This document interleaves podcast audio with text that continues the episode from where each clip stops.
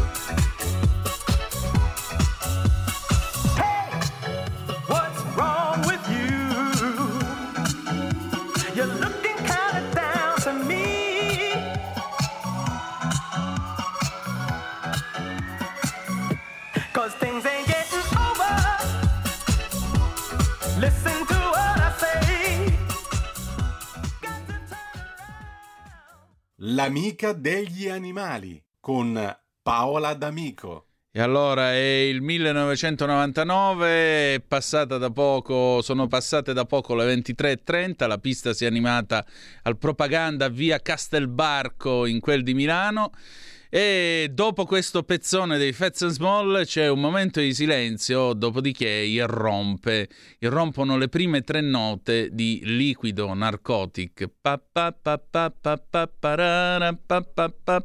Voi non avete idea dell'urlo che si alza dal catino del propaganda. Io c'ero. Ebbene sì, 80 kg fa. Bene, siete sempre sulle magiche, magiche, magiche onde di Radio Libertà. Questo è sempre Zoom, il drive time in mezzo ai fatti. Antonino Danna al microfono con voi.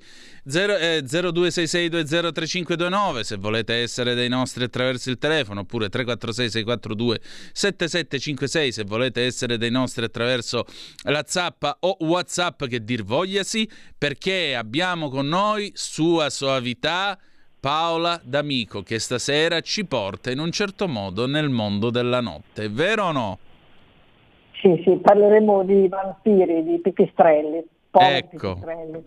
Già questo soprannome non, non gli sta molto bene. Eh, vi parlerò, eh, ti ho girato anche delle immagini. E, e infatti ora le proietteremo. Mm.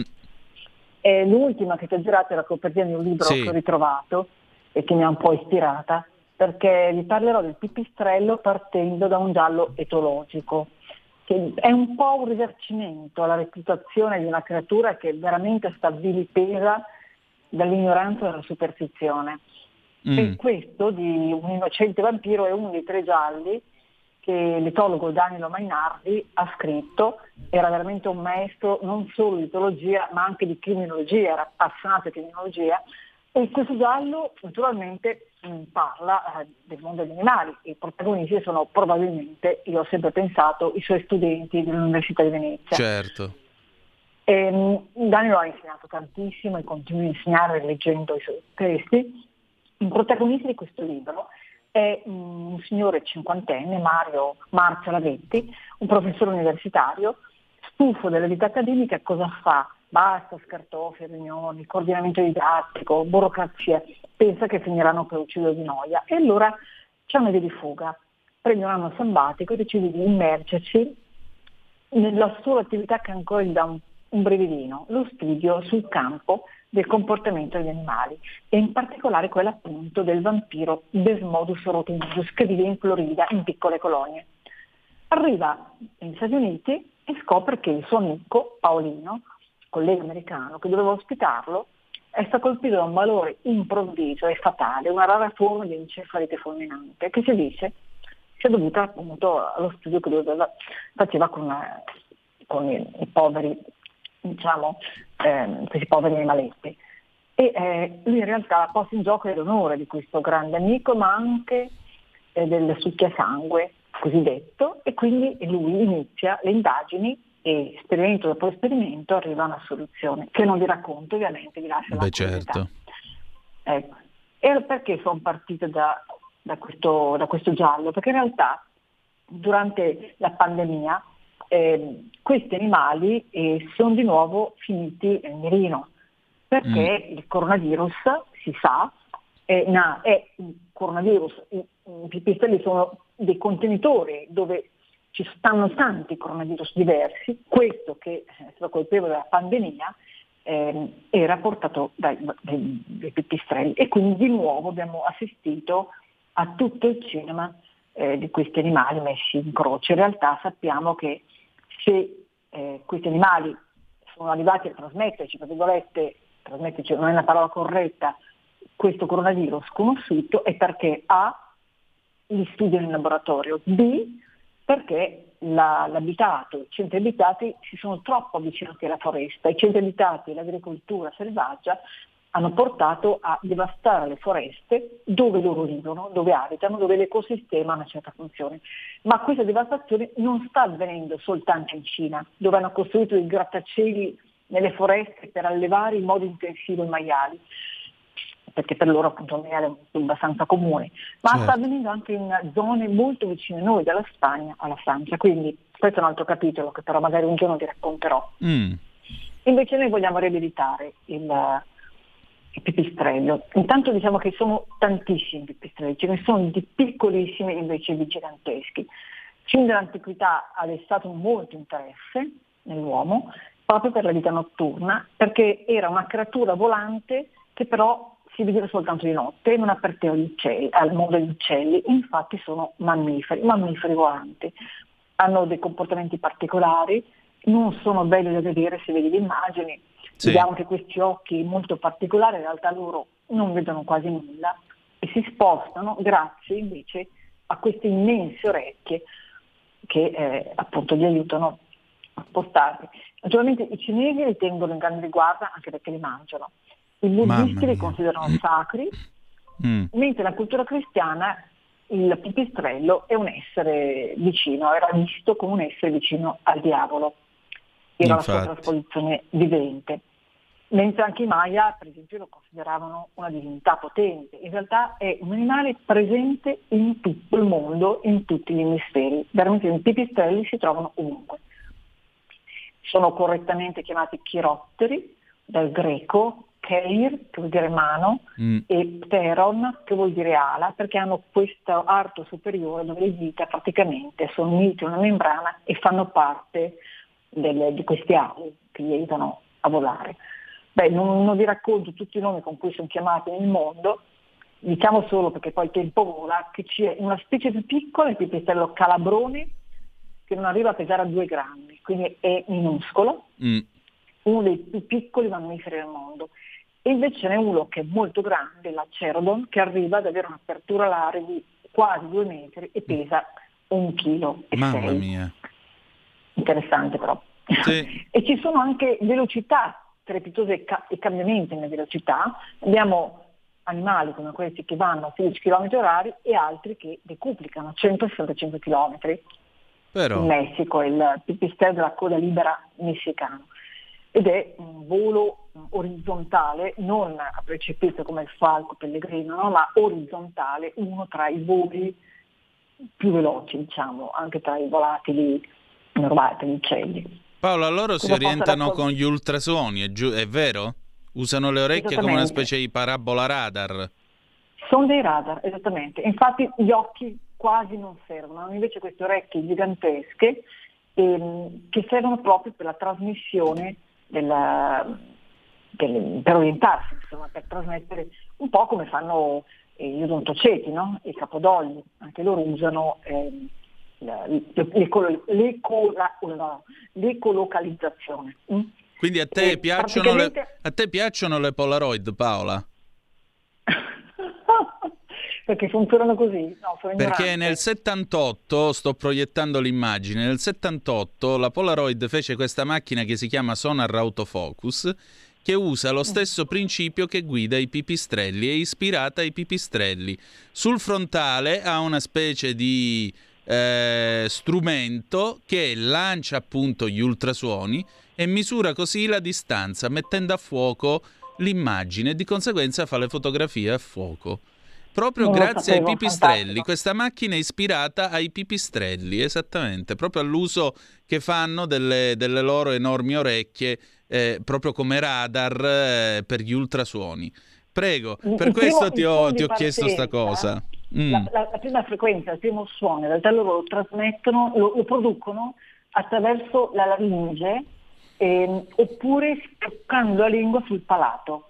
Questo mm. passo di suoni esce dalla bocca eh, o a volte in alcune famiglie dal naso, colpisce il bersaglio e l'eco di ritorno è catturato dal padiglione auricolare e quindi è elaborato anche nell'orecchio. Loro producono appunto questo schiocco della lingua, è veramente un meccanismo pazzesco, incredibile raffinatissimo. Certo. Mm.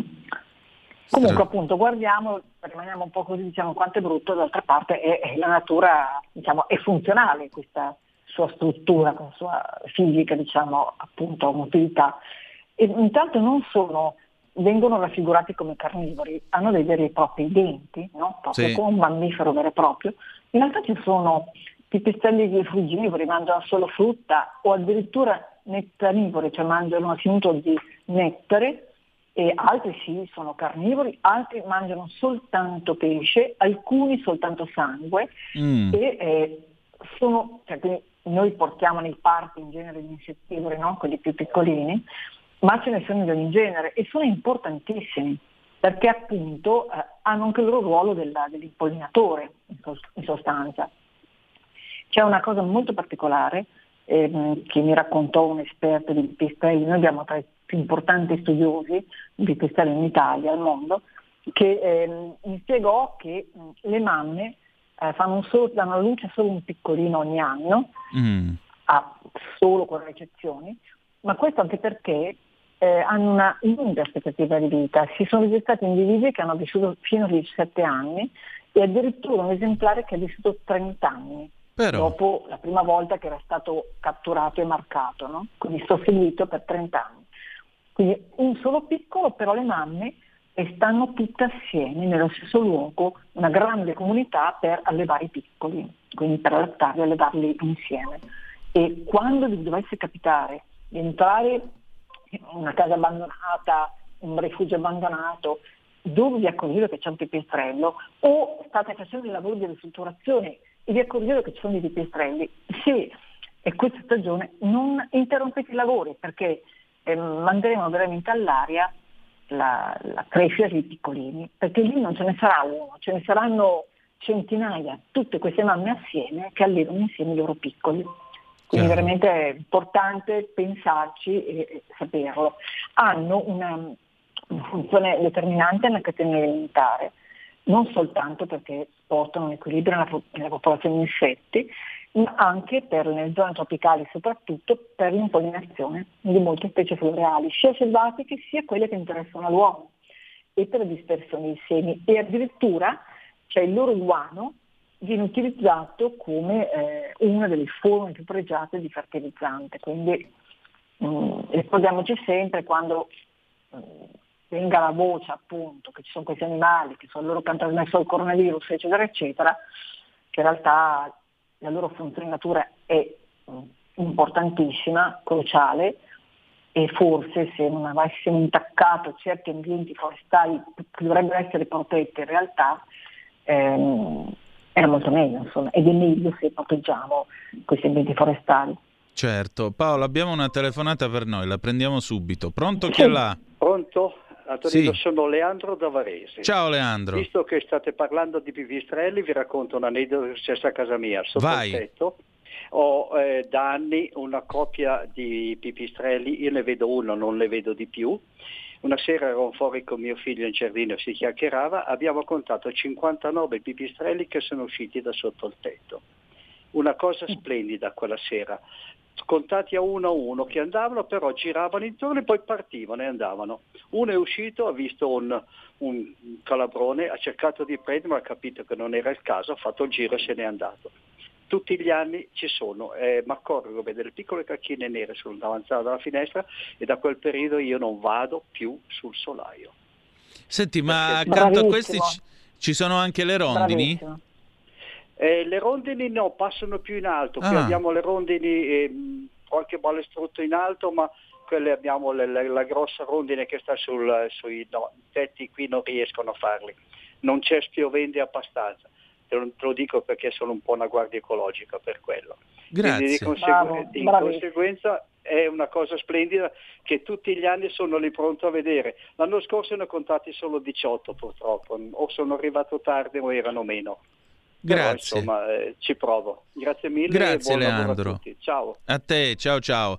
E però che bella questa testimonianza Paola. Questo è veramente la testimonianza più bella, proprio ci ha raccontato quello che va fatto, perché sono veramente importanti. Se pensiamo soltanto alla mm. popolazione zanzare che ci devasta, diciamo, dalla primavera fino a autunno inoltrato, loro hanno una funzione sono formidabili mangiatori di zanzare, quelli che abbiamo dalle nostre parti, quindi esatto. conserviamoli.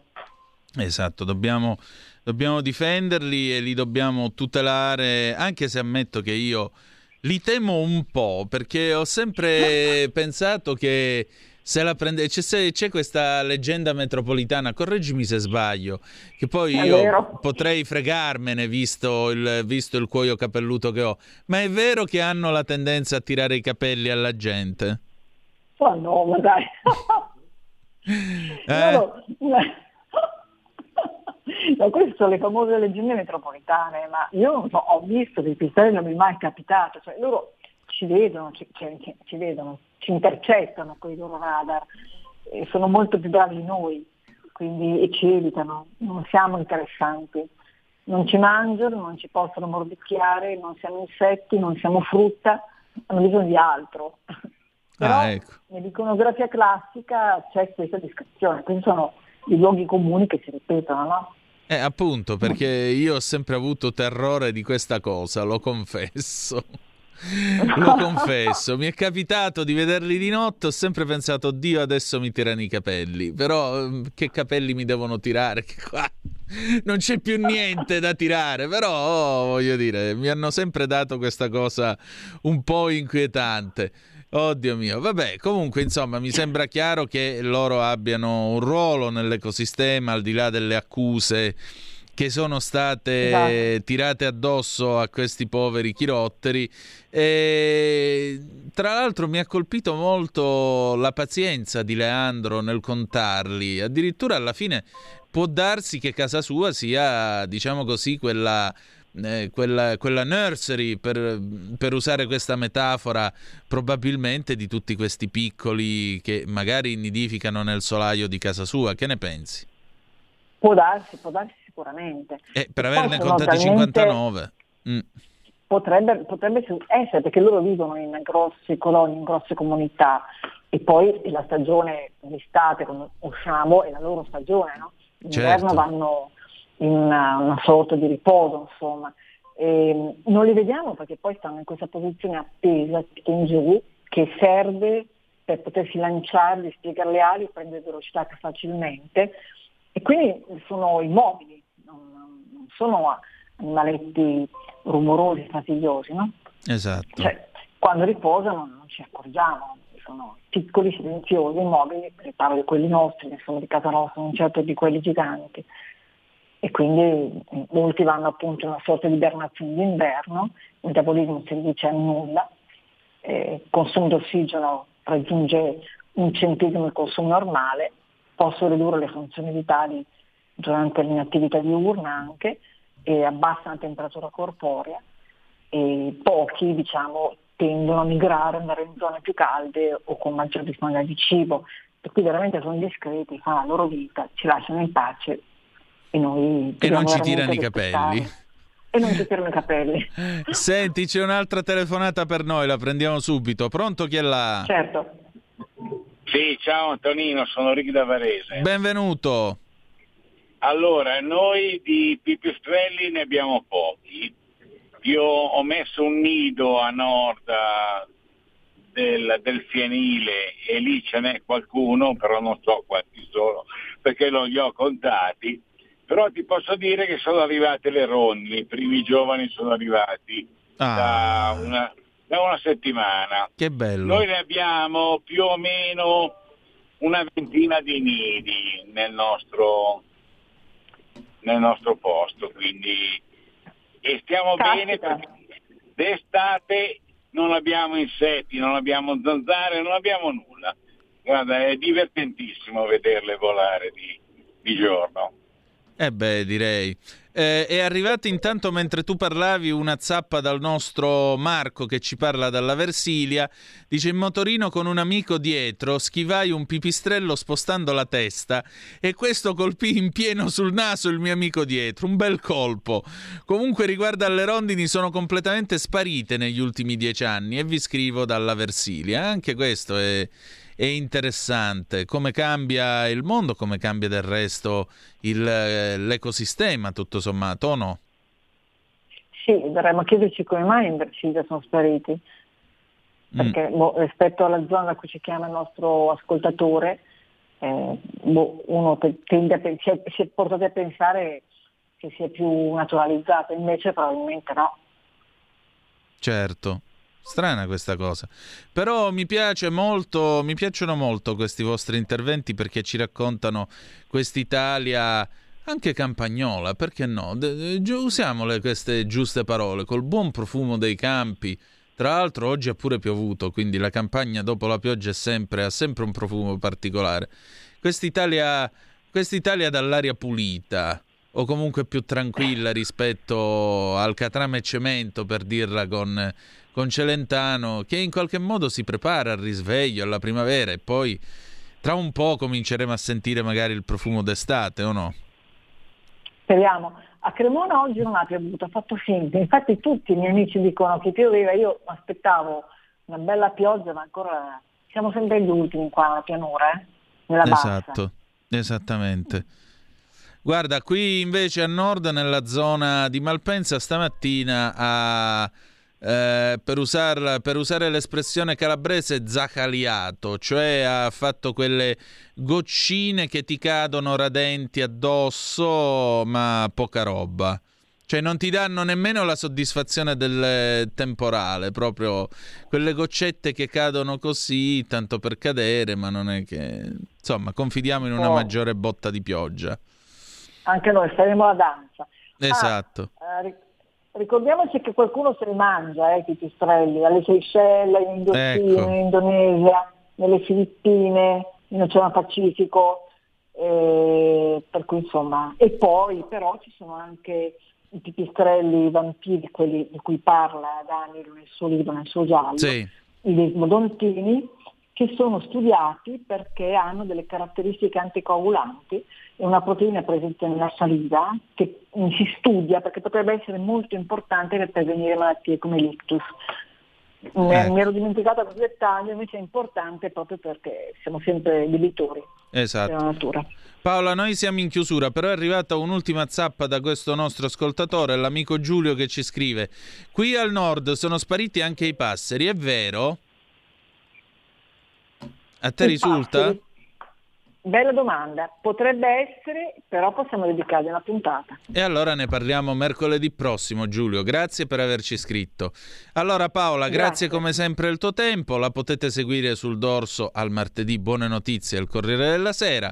Che dire di più? Grazie come sempre della tua partecipazione e di questo grazie modo a grazie a te di essere amici degli animali. Andiamo in pausa e poi torniamo con un pezzo del 1980 di Enzo Iannacci che ieri, ahimè, ha commemorato i nove anni dalla sua scomparsa. Ci vuole orecchio, eh sì che ce ne vuole. A tra poco.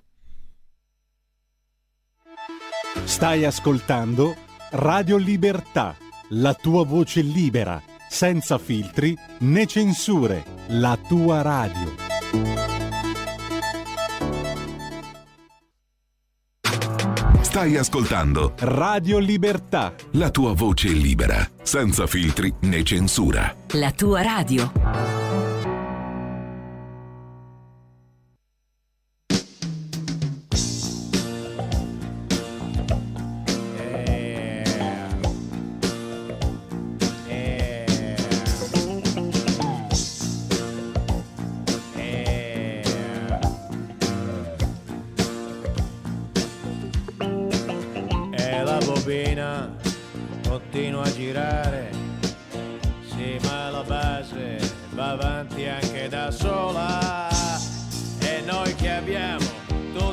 voce in gola, ma senza base non si può cantare e con la base non si può stonare, non si può sbagliare.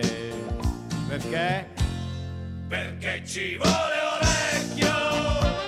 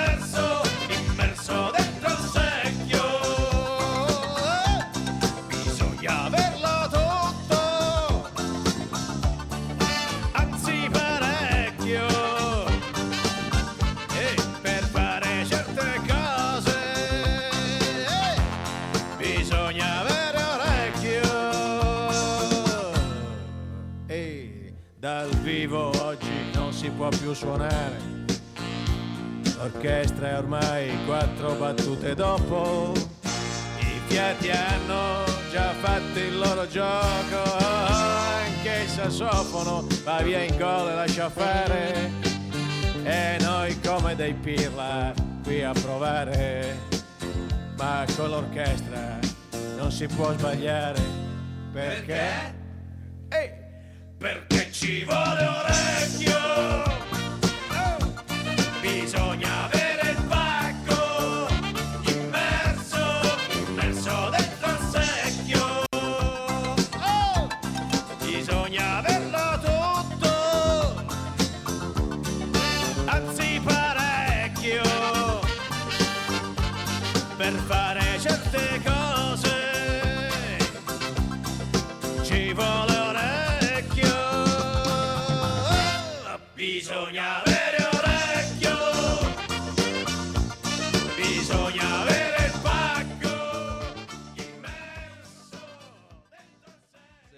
Orecchio, era il 1980 ed Enzo Iannacci cantava Ci vuole orecchio.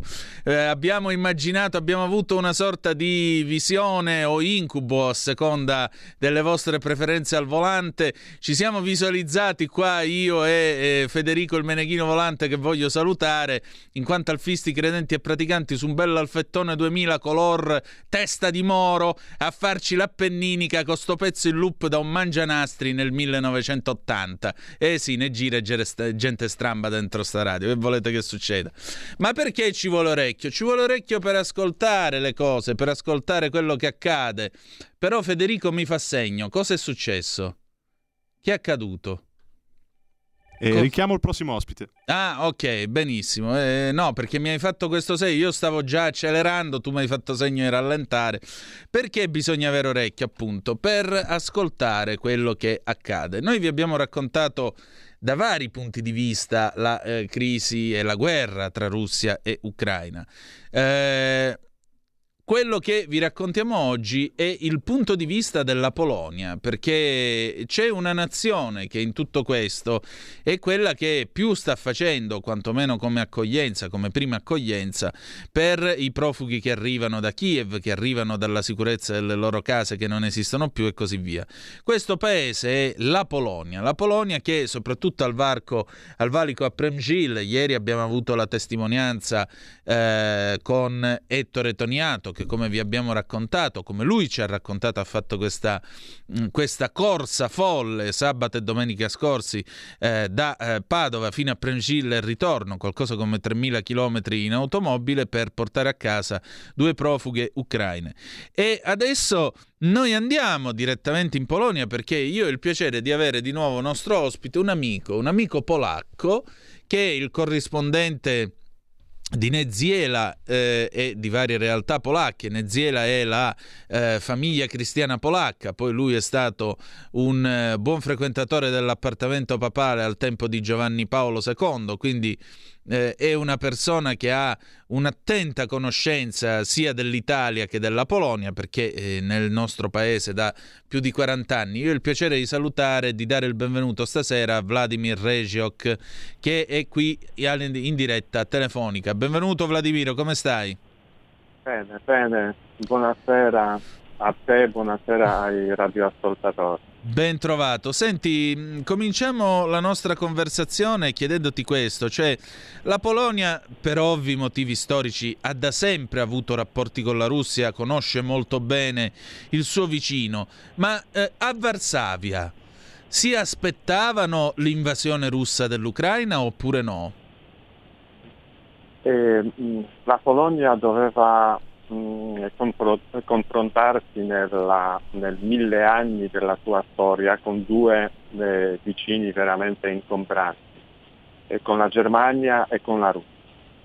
E per tanti secoli era mh, eh, una Russia imperiale zarista eh, che ci faceva mh, eh, guerre e che ci ha occupato anche per più di eh, cento anni e, mh, mm, allora noi conoscevamo bene questo volto imperiale della, eh, della Russia, che ehm, alla fine non è cambiato con la caduta del, mh, mm, del comunismo. E, mh, mm, eh, già 14 anni fa mh, eh, quando è cominciata la guerra georgiano-russa eh, nel, nel, 2008. Mm. era il primo, eh, eh, il primo segnale d'allarme. E, mh, il conflitto è scoppiato quando la Georgia ha cercato di ripristinare il controllo sulle mh, due repubbliche eh, tilorusse con tanta popolazione eh, rusofona di Abkhazia e di Ossetia eh, del Sud. E in un certo momento era in piena estate, i georgiani temevano che l'esercito russo volesse occupare la, la capitale e in quel momento eh, Tbilisi, la capitale eh, georgiana, è arrivato eh, il nostro presidente eh, Lech Kaczynski insieme con i presidenti de, di, di, Lituania, Estonia, Ucraina e al primo ministro eh, della Lettonia. E il presidente Kaczynski ha pronunciato allora un discorso memorabile e mh, mm, in quel discorso c'erano le parole profetiche. Sappiamo anche molto bene, eh, sto citando, che oggi tocca alla Georgia, domani all'Ucraina, dopodomani agli Stati Baltici e poi forse ci sarà anche il momento del mio paese, della Polonia. E, e, infatti io ti vorrei chiedere proprio questo, ma se la Polonia ha sempre, diciamo così, detto ragazzi state un po' attenti perché in ogni caso Mosca ha le sue mire imperialistiche, malgrado tutto però eh, l'Europa ha continuato a fare affari con lo zar, con Putin, e, e allora chi è che ha eh, ignorato i vostri appelli e ha spinto in questa direzione? Eh, allora, il fratello di, mh, mm, eh, di eh, Lech Kaczynski, che è morto in un incidente aereo, l'aereo era di fabbricazione sovietica, i controlli di manutenzione eh, si facevano, eh, eh, facevano i russi che potevano, avevano tutte le possibilità di manomettere l'aereo. Allora il, eh, il fratello di, del presidente, Jaroslav Kaczynski, eh, in una lettera agli ambasciatori accreditati in Polonia ha scritto nel 2010 già che la politica estera russa eh, stava sistematicamente ricostruendo la sua sfera di influenza. Mm. E lì lui ha aggiunto anche la, la frase, la miopia dell'Occidente fa sì che i paesi non democratici possono sembrare partner commerciali attraenti ma non aderiscono ai valori e agli standard che dominano lo spazio politico euroatlantico. Di nuovo direi che le parole molto chiare, ma eh, noi conosciamo, studiamo anche mm, l'insegnamento di Lenin. Lenin già cento anni fa ha scritto, eh, parlando dei, della sete di guadagno dei, dei, dei capitalisti, ha scritto i capitalisti ci vende- eh, venderanno anche la corda e noi con questa corda li appenderemo. Sì. E, e, i polacchi lo sanno, in Occidente magari non tutti hanno saputo questa cosa e c'erano e ci sono ancora oggi molti politici al servizio dei, dei russi mh, che mh, in precedenza ricoprivano altissime cariche eh, statali nei, nei vari eh, paesi. Basta ricordare eh, cancelliere mh, mm, Schroeder. Schroeder è, è ormai è un dipendente di, di Gazprom, una delle, delle, persone a, al totale servizio dei, dei russi, c'è il, il, cancelliere di Austria, Schlüssel, eh, anche, ma anche il primo ministro di, di, di Francia come eh. E, mm, io mi ricordo anche la foto mh, mm, di Putin che balla eh, con l'ex ministra eh, degli esteri eh, austriaca, Kneissel. Certo. No? Putin è andato al suo eh, matrimonio. E la cosa interessante perché l'eurodeputato polacco Waszczykowski, che era ex ministro degli esteri della Polonia, ha presentato al Parlamento Euro, eh, europeo un emendamento eh, alla risoluzione in cui proponeva di condannare le attività di, que- eh, di, quei politici europei che si sono lasciati corrompere dalle società russe. E sai che hanno bocciato questa, questa risoluzione e hanno bocciato chi? Eh, il Partito Popolare mm, Europeo e la, e la, sinistra. E allora si vede che mm, insomma, ci sono tanti, tanti politici eh, che servono gli interessi, gli interessi russi eh, e basta ricordare anche le prime reazioni eh, del governo tedesco subito dopo lo, lo scoppio della, della guerra. Mm. I, non, eh, cioè, I tedeschi non volevano mh, mm, eh, urtare la sensibilità mh, mm, eh, dei russi promettendo l'invio soltanto di 5.000 eh, eh, caschi no? militari certo. a, all'Ucraina. E, e, purtroppo è così, gli interessi che guidano anche la politica estera eh, dei, dei, stati come, come la Germania, che, che, pretende di essere la guida dell'Europa, dell'Unione Europea. Ecco, Vladimiro, senti, eh, la BBC batte ora che il numero di profughi ucraini ha raggiunto quota 4 milioni, circa due e mezzo li avete accolti voi. Primo, come avete fatto a gestire questa crisi? Secondo, vorrei ricordare a chi ci ascolta che l'Unione Europea ha dato a Erdogan qualcosa come 6 miliardi di euro per gestire l'immigrazione. A voi altri quanti soldi hanno dato? Allora, la, la, prima domanda, come mm. siamo riusciti, noi una nazione che, mh, mm, è più piccola de, dell'Italia, no?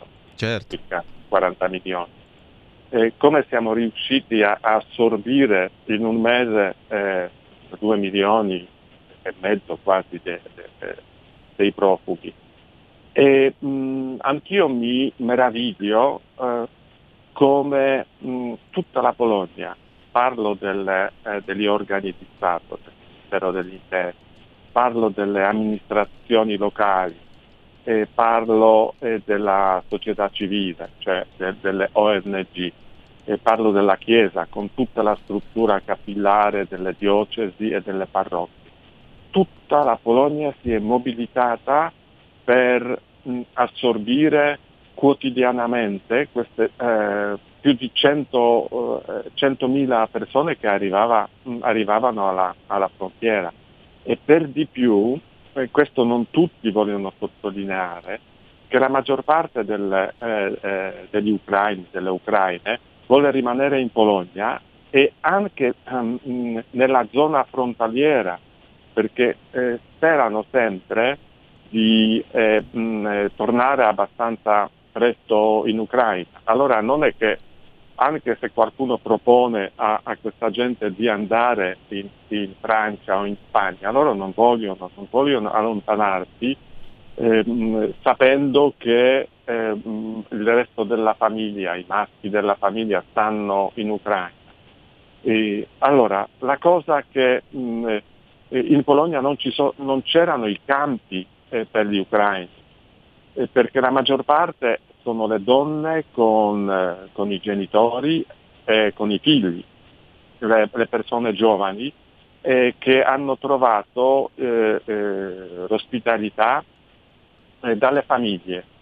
È una cosa che ah, veramente io quando ci penso che anche nei piccoli appartamenti hanno accolto tanta di questa, di questa gente, eh, con tutto il cuore, aprendo le case, i cuori, e anche i portafogli, perché eh, questa cosa costa. Per di più lo Stato ha deciso di dare subito, assegnare subito alle, Ucraine, ai, ai, rifugiati, il codice, eh, una specie di codice fiscale e grazie a questo codice possono usufruire del sistema sanitario polacco eh, possono ottenere mh, tutte le, le mh, eh, facilitazioni eh, legate anche alla, eh, mh, a, a, scuola. Eh, eh, noi abbiamo già in Polonia, in queste po- poche settimane, le scuole pora- polacche vengono frequentate da 135.000 bambini ucraini. Il 10% circa capisce il polacco, allora può seguire i corsi in polacco, gli altri seguono i corsi preparati in, eh, in ucraino. E, mh, parlavi dei soldi. Per lo Stato polacco, perché per di più si offre gratis il, il trasporto, il trasporto eh, nelle città, il tra- trasporto ferroviario, eh, non tutte perché le fece per esempio no, ma insomma. E, mh, questo è uno sforzo gigantesco eh, tenendo conto anche che mh, la maggior parte dei, dei rifugiati non è, non è, vaccinata, cioè noi prendiamo il rischio di, della diffusione della, eh, dell'epidemia.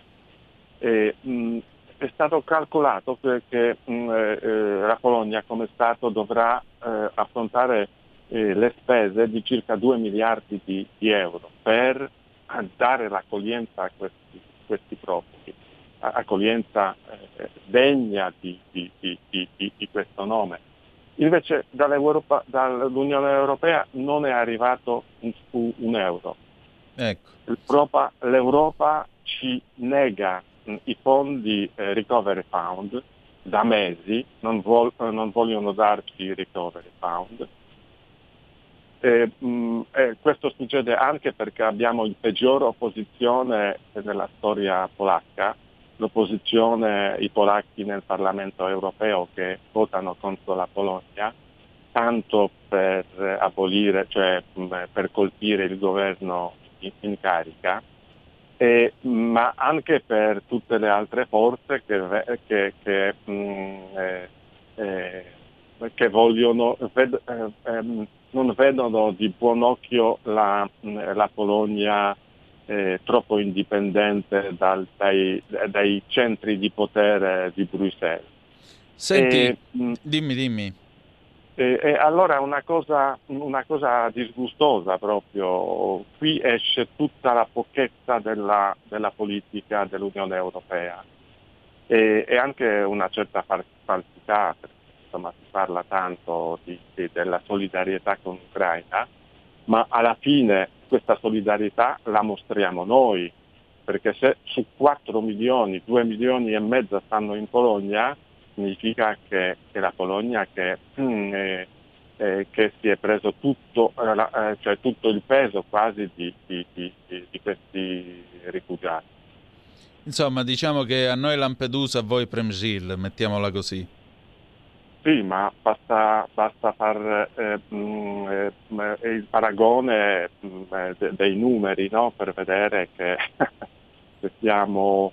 E qui parliamo del, del, più grande spostamento della popolazione europea dopo la seconda guerra mondiale. Ecco. È un fenomeno eh, sconosciuto fin, fin ad oggi.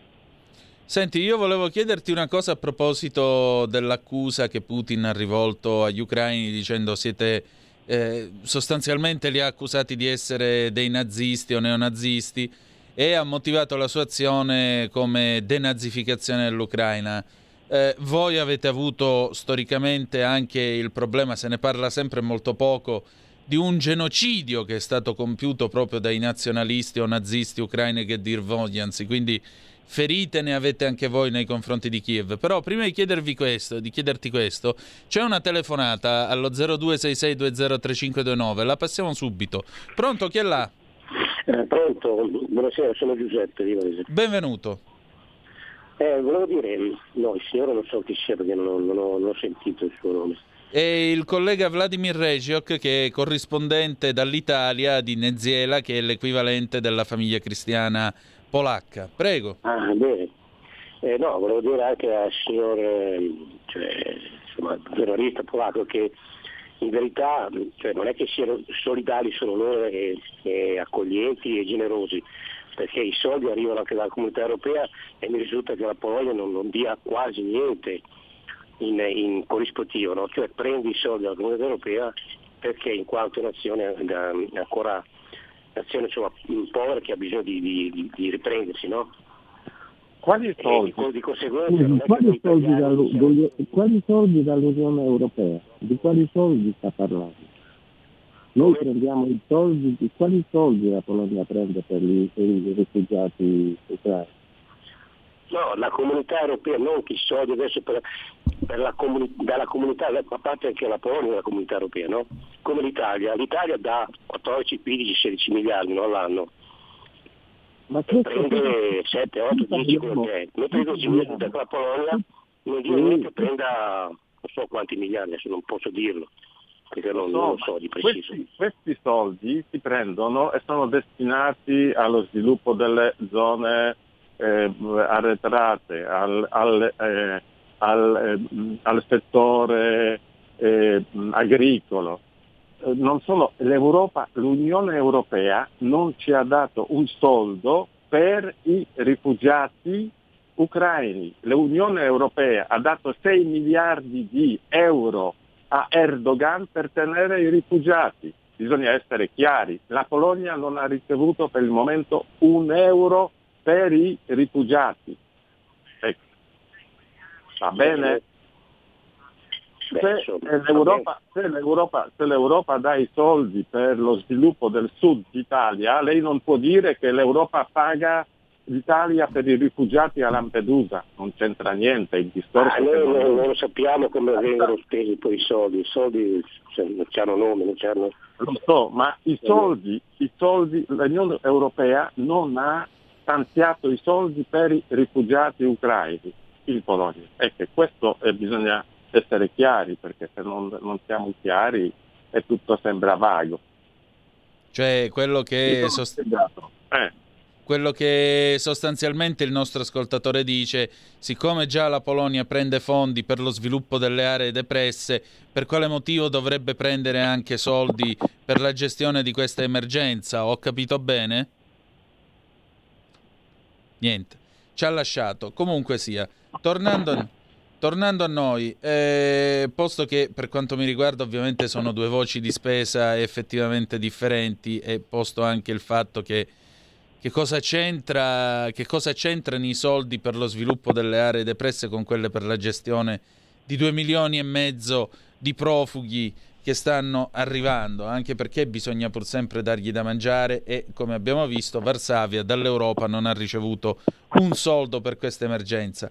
Ecco, ti stavo dicendo, voi come vedete comunque gli ucraini? Perché storicamente nella seconda guerra mondiale, se non sbaglio, c'è stato un genocidio compiuto dai nazionalisti o nazisti ucraini, eppure però la Polonia ha aperto il confine e sta accogliendo, ha accolto due milioni e mezzo di rifugiati. Quindi sono ancora percepiti con questa nomea di nazisti? Ha ragione Putin quando dice bisogna denazificare l'Ucraina oppure...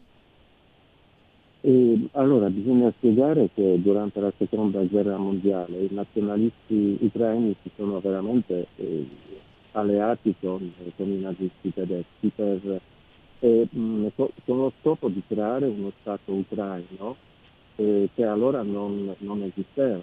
La parte occidentale del, del, dell'Ucraina, con Leopoli, eh, faceva parte dello Stato polacco tra la, eh, la prima e la seconda guerra mondiale. E i nazionalisti mh, ucraini eh, volevano sfruttare questo, questa alleanza con, eh, con, i tedeschi che occupavano eh, tutta, tutto il territorio eh, dell'odierna Ucraina per creare uno, uno Stato. E, mh, purtroppo su questo territorio che, mh, ripeto, faceva parte eh, prima della guerra del territorio della Polonia.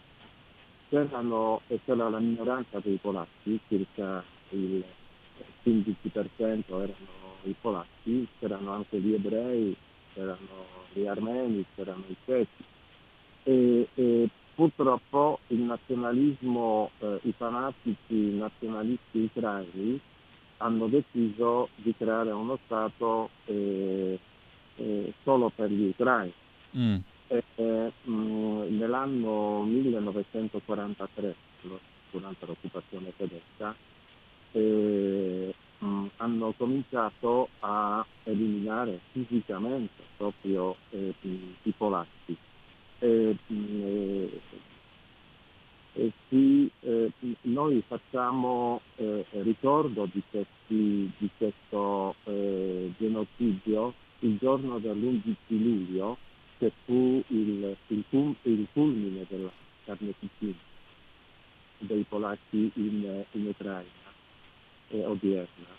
Eh, in totale gli ucraini hanno ammazzato eh, da 40 a 60 mila polacchi nella zona di che è tra a nord di Leopoli fino alla eh, Bielorussia.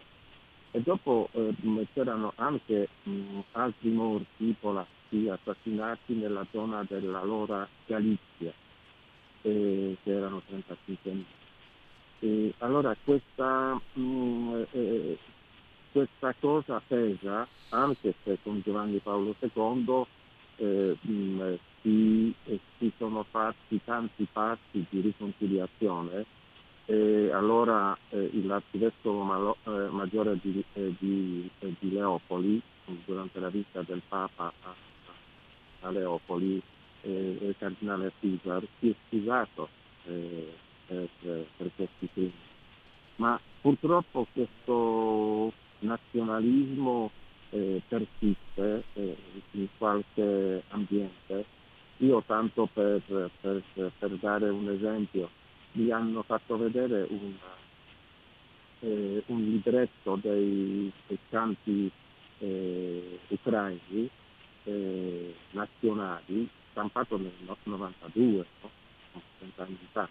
E lì c'era anche un, un canto dei, dei um, poliziotti ucraini che, che, dai tempi della guerra, il ritornello di questa, di questa um, canzone era la morte, la morte, la morte ai polacchi, la morte al comunismo ebraico moscovita. E, insomma, malgrado tutto queste, questi sentimenti in certi ambienti ucraini ci stanno e ci sono. La certo. Polonia ha, ha, reagito in modo direi molto cristiano, eh, non badando a queste colpe del passato, eh, perdonando, eh, usando la carità e la misericordia. Io o qualcuno mi ha detto che una signora anziana di 80 anni che che è stata da piccola bambina, ha visto ammazzare tutti, eh, tutta la sua famiglia, ha accolto a casa sua eh, un'Ucraina con, con i bambini. E, mh, sono i gesti, gesti importanti proprio per, certo, di pace. Carità, della carità cristiana. Vladimiro, noi abbiamo ancora un minuto che sia uno, per cui quello che ti chiedo è, insomma, la speranza è che questa invasione, questa guerra finisca presto, ma dal vostro punto di vista si può stare tranquilli? Eh, in Polonia mm, noi seguiamo anche la televisione eh, mm, russa e tutto questo che si sente lì eh, non porta all'ottimismo, diciamo eh, uno dei, dei, eh, dei consiglieri eh, di, e politologi russi eh, ha, ha, detto che l'Europa deve capire che, mh, che rischia un attacco nucleare. Certo. E, mh, invece ho, ho, la cosa, eh, un giornalista amico di, di Putin, un certo Solovyov, che, che proprio eh, un ebreo russo che, che, ah. eh, che come ho detto eh, spesso intervista Putin, ha detto attaccheremo sicuramente, il mondo verrà ridotto in polvere. Ecco. E si sentono queste, queste, cose alla televisione russa, eh, insomma, non lasciano tranquilli. Vladimiro, io ti devo ringraziare per la tua disponibilità, l'orologio purtroppo ci corre appresso, però avremo modo di risentirci. Grazie per essere stato con noi. Grazie a voi, grazie a te. Grazie a te, andiamo in pausa e poi qui Parlamento con l'onorevole Golinelli.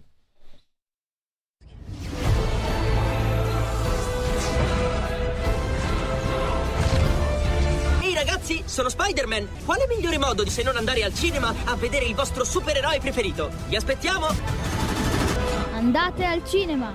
Portate i vostri figli! Un film per grandi e piccini! Con Movie Time! La magia del cinema! Con Vincent! Wow!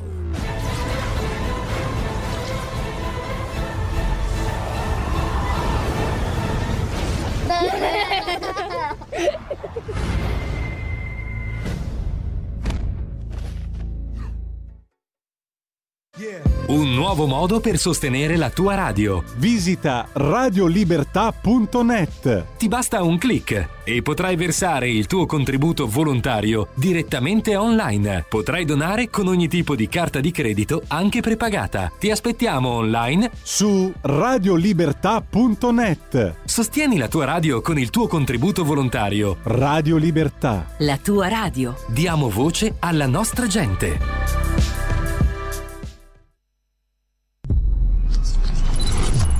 Umberto Eco parla di Internet.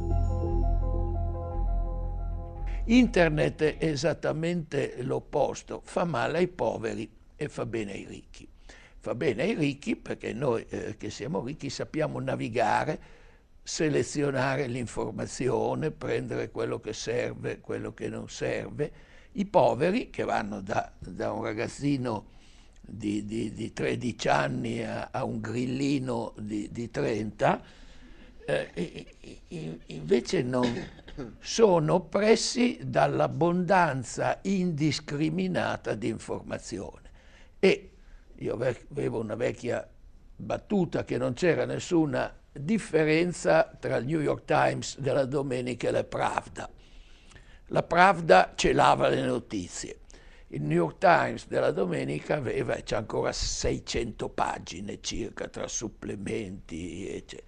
Se uno, anche se uno il rito della mattina, la domenica, sedersi su una panchina a New York e dice vabbè, real estate, niente nel cestino, sport, meno, eh. anche facendo così una settimana non è sufficiente per leggerlo tutto. Quindi, anche se dà delle notizie importanti, non lo si saprà mai. Quindi, come la Pravda. Ecco, un po' la storia di Internet è questa, l'abbondanza dell'informazione eh, rende l'informazione nulla.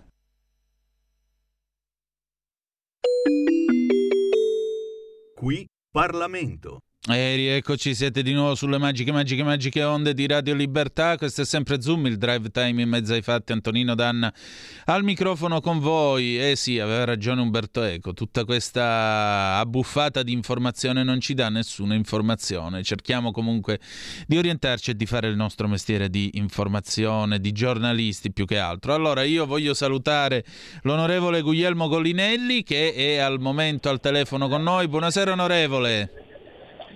Buonasera Antonino. Ben trovato, l'onorevole Colinelli, molti di voi si ricorderanno che spesso è stato nostro gradito ospite a Zoom Green insieme con il nostro Lorenzo Viviani. Allora, c'è una dichiarazione che l'onorevole ha rilasciato ieri, è necessaria la sovranità alimentare italiana, l'UE ha messo a disposizione per le politiche agricole legate alla crisi ucraina 500 milioni di euro, di cui solo 48 per l'Italia. È evidente che queste risorse sono totalmente insufficienti, quindi bisogna dal suo punto di vista, rimettere in discussione la PAC, la strategia connessa al Farm to Fork e parlare di sovranità e sicurezza alimentare come garanzia degli approvvigionamenti, oltre allo sblocco dei fondi non ancora erogati dall'AGEA e dal Ministero stesso e permettere cumulabilità tra PSR e credito di imposta. Inoltre un intervento del Ministero delle Politiche Agricole a livello europeo per lo sblocco delle nuove tecnologie genetiche e una modifica della direttiva nitrati per eh, legare gli spandimenti al calendario delle, delle piogge e delle colture. Insomma, di premere sul pedale dell'acceleratore dell'agricoltura vista la situazione. Onorevole, siamo messi davvero così male. Com'è che possiamo rispondere a questa crisi innescata dalla guerra?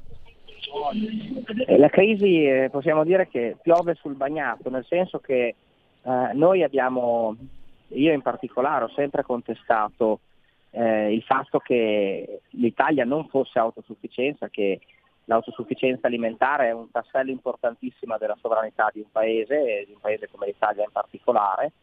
Pensate che mediamente siamo attorno al 70% eh, come tasso di autoprovvigionamento della materia prima agricola. Per ridurre i minimi termini siamo autosufficienti solo con eh, il, il, vino, con l'ortofrutta e con eh, i prodotti avicoli, per cui carne di pollo e, le uova. Certo. Tutto il resto non siamo autosufficienti. Mm. Al contempo, in questi ultimi 30 anni abbiamo perso un quinto dei terreni coltivati, della superficie agricola utilizzata. Quindi questa situazione qua è figlia anche un po' della politica agricola europea degli ultimi 15-20 anni. e eh, la soluzione quale sarebbe? Appunto incentivare la, la produzione, una produzione eh, sostenibile, invece la politica agricola comunitaria eh, 21-27 che non è ancora entrata in vigore causa Covid eh, e ritardi vari, che contiene la strategia Farm to Fork, puntava a una riduzione della produzione eh, in chiave di sostenibilità ambientale, cioè si parte dal presupposto che l'agricoltura è eh, impattante comunque fonte di inquinamento, cosa che io peraltro contesto, e, e quindi bisognava adottare eh, maggiore superficie biologico fino a un 30% nel giro, di, nel giro di, eh, dei prossimi otto anni e quindi io cosa dico? Che eh, questa condizione qua della, dell'Ucraina, della crisi ucraina, ha scoperto totalmente il nervo di un problema che l'Italia ha e eh, la, la, soluzione che da attuare in breve tempo è difficile se non quella di utilizzare eh, i terreni incolti, eh, quelli, quelli, quelli protetti, ripristinare la monocultura dove sarebbe stata vietata, per cui alcune cose le possiamo fare dall'oggi al domani per aumentare la, la, la, la produzione, però eh, sul lungo periodo serve veramente riscrivere la, la, politica agricola comunitaria che è del tutto evidente che per l'Italia non, non corrisponde al proprio interesse, al nostro interesse. Certo, chiaramente. Senta, ma l'Italia non potrebbe tentare una prova di forza agendo deliberatamente vistasi anche l'emergenza e visto il fatto che non possiamo essere certo guerrieri con le mani legate in questo momento, quantomeno per quanto riguarda la sussistenza alimentare, non potrebbe autonomamente a questo punto eh, varare delle norme eccezionali bypassando quelle europee o comunque accelerando e spingendo il più possibile proprio per ridurre questa dipendenza e agevolare l'agricoltura italiana? Eh, sarebbe fatica, infatti alcune cose di quelle che sono elencate nel, nel, nel comunicato stampa eh, vanno in questa direzione di, di stamponare, di, di, aumentare la produzione, però la, la, la, la politica agricola europea impone eh, come strategia farm to fork ad esempio la, riduzione del 50% dei, ehm, degli agrofarmaci, il 30% di riduzione dei, eh, dei concimi chimici, eh, 50% negli allevamenti di riduzione dell'uso di, di, antibiotici. Alcune cose potrebbero anche essere condivisibili in linea di pensiero, poi se noi pensiamo che gli agrofarmaci sono di fatto le medicine per le piante si usano quando ci sono dei problemi e nessuno ha interesse ad avere dei problemi o, o a spendere i soldi in agrofarmaci perché sono un costo per le aziende. Stessa cosa per eh, gli antimicrobici nei, negli allevamenti. Però no, noi, siamo, noi abbiamo buona parte delle mani legate, sicuramente possiamo aumentare le risorse disponibili.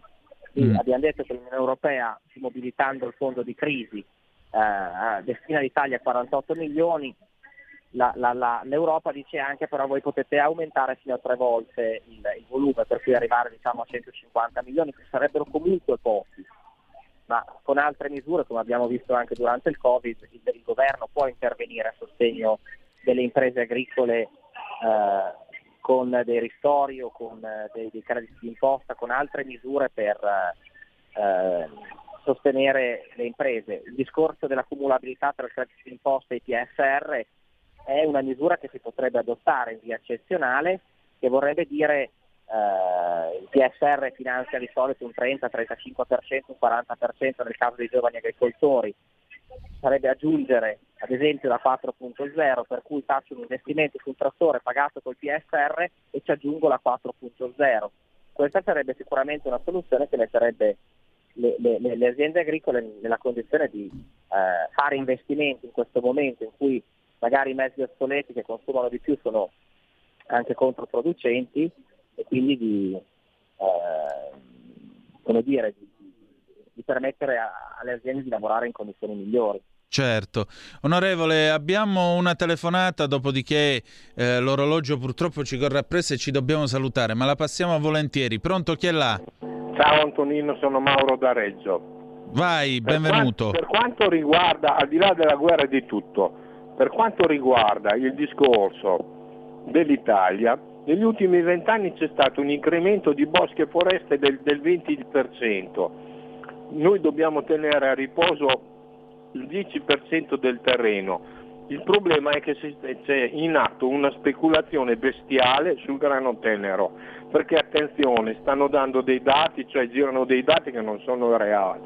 Mm. Io ti dico quelli che so e sono sicuro di, di, di, di non sbagliarmi, perché come grano tenero noi abbiamo una produzione del 35%, quello che è, è, stato bloccato è il 25% che noi prendevamo dall'Ungheria perché ha bloccato le esportazioni per paura di rimanere senza. Oltretutto abbiamo anche un 18% che viene dalla Francia.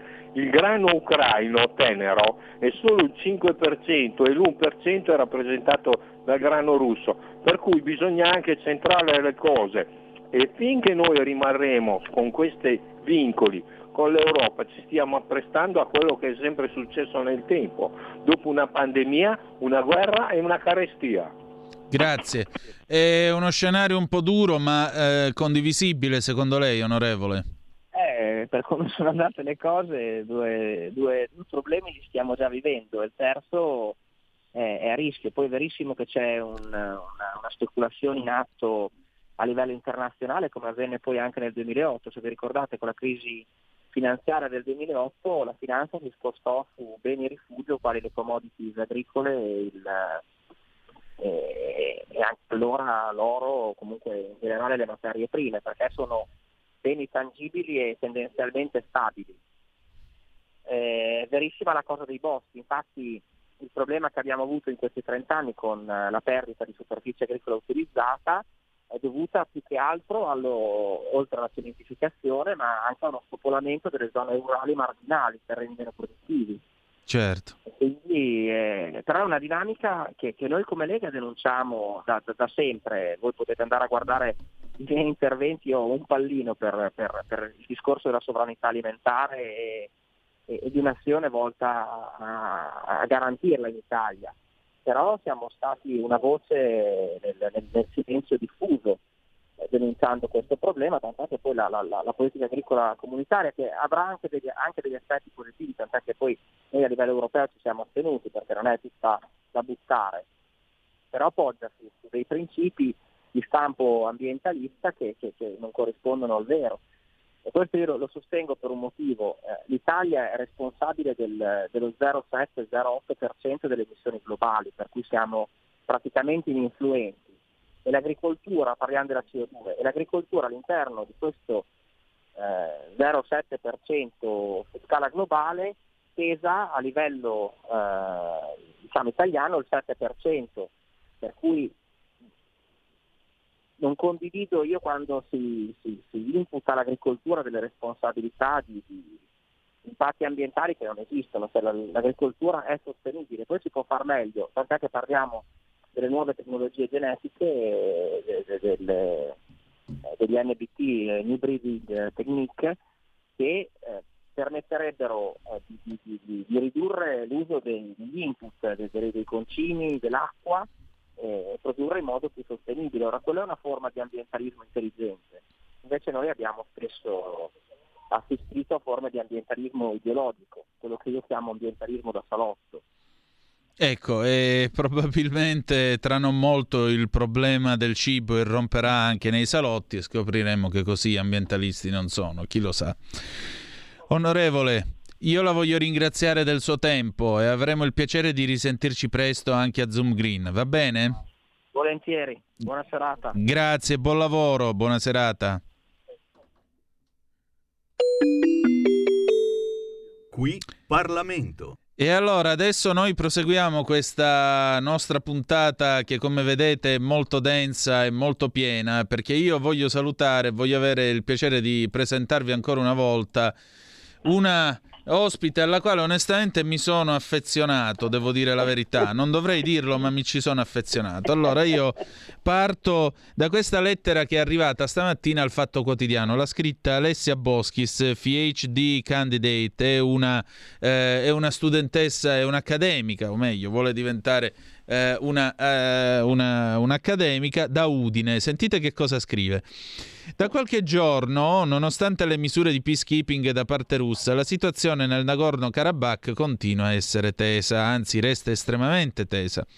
Da qualche giorno ancora in queste ore le forze azere stanno penetrando nel territorio sotto controllo russo nella regione di Askeran-Karabakh il villaggio di Paruk è stato conquistato con l'ausilio di droni. Atti di intimidazione e violenza nei confronti della popolazione civile vanno avanti impunemente da mesi, anche sul suolo nazionale armeno. L'esercito azero ha infatti lanciato offensive nelle regioni di Gegarkunik, Siunik e nell'area di Yerashk, al confine col Nashivan, minacciando l'incolumità dei civili. La scorsa settimana il villaggio di Kramort, sempre nell'Ascheran, è stato bersagliato da colpi di mortaio azeri per dieci giorni Stepanakert è stata senza gas per un danno alle condutture nella zona di Shushi, oggi su Azerbaijan. La falla è stata riparata dietro sollecitazione russa. Dato il reiterato silenzio dei media italiani su quanto sta accadendo, chiedo due cose queste le chiediamo adesso alla nostra ospite che avrò il piacere di presentarvi tra poco. La censura è dovuta agli accordi italo-azeri in materia energetica e al fatto che dietro Aliyev, il presidente dell'Azerbaijan, ci sia Erdogan? Perché se Putin è un criminale, questi due signori non mi sembrano da meno. Quindi, buonismi a parte, in nome del dio petrolio, la vita di un armeno vale meno di quella di un ucraino? Siamo davvero ridotti a questo, grazie. Allora, io voglio presentare e salutare la professoressa, nonché scrittrice Antonia Arslan, che è al telefono con noi da Padova. Le sue origini sono armene, è una testimone del, della memoria del genocidio. Armeno, ha scritto anche questo bel romanzo La masseria delle allodole che è diventato, è diventato un film dei fratelli italiani, ha scritto anche Il rumore delle perle di legno sulla sua infanzia in Italia, la figura di sua madre, il genocidio armeno, ha tradotto il poeta armeno Daniel Varuyan proprio per conservare le sue eh, radici, ha insegnato letteratura italiana moderna e contemporanea Giovane all'Università degli Studi di Padova. Saluti da Cristina Sartori, mia collega che è stata sua allieva. Eh, già ah, che ci siamo. Ecco, per cui, professoressa Arslan, intanto buonasera e benvenuta. L'argomento di cui parliamo è naturalmente il Nagorno-Karabakh, perché mentre il mondo guarda all'Ucraina, tra Azerbaigian e Armenia hanno ripreso a spararsi addosso. E allora? Grazie intanto di, eh, di avermi chiamato. Io Grazie sono a lei. molto contenta, vi saluto con amicizia e anche saluto Cristina molto volentieri. Grazie. Dunque, dunque il discorso è, eh, de, della lettera che vi è arrivata è molto dettagliato, è molto concreto e purtroppo vero.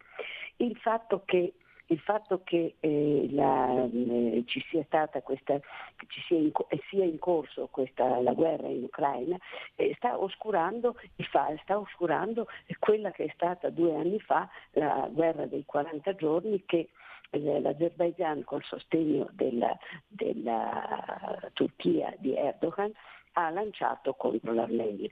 Eh, naturalmente tutto, tutto questo, naturalmente come, come, si sa, come all'epoca è uscito anche sui giornali, è stato, è, se ne è discusso non tanto ma un pochino, e, mh, vedeva di fronte gli armeni che sono pochi e quelli di questa piccola Repubblica auto, non riconosciuta del Nagorno-Karabakh o Artsakh come la chiamano loro, sono è, è una popolazione molto esigua, montanari, 150.000 montanari su, arroccati sulle loro, sulle loro montagne nel Caucaso. L'Azerbaijan sostenuto che eh, armato fino ai denti e sostenuto dalla Turchia eh, con eh, uomini, armi, munizioni terribili, i famosi droni che, ade- che, che poi sono stati venduti da Erdogan proprio anche alla, all'Ucraina, droni che eh, sono proprio eh, di, di, ultimissima generazione e colpiscono, eh, colpiscono direttamente eh, uomo a uomo in pratica. Certo. E questo ha, ha determinato alla fine purtroppo sfortunata e molto onerosa per l'Armenia e per il Karabakh di questa guerra dei 40 giorni. La, la, non, non, non, c'è stata pace, non c'è stata una, una cessate, c'è solo un cessate il fuoco provvisorio garantito da, da una, da soldati, dai soldati russi i quali sono come una piccola una forza di interposizione. Però le, quello che sta succedendo in Ucraina eh, purtroppo ha, ha, ha diciamo, distolto l'attenzione eh, in modo totale da quello che eh, giustamente la lettera dice sta succedendo invece proprio in questi giorni in, in Karabakh.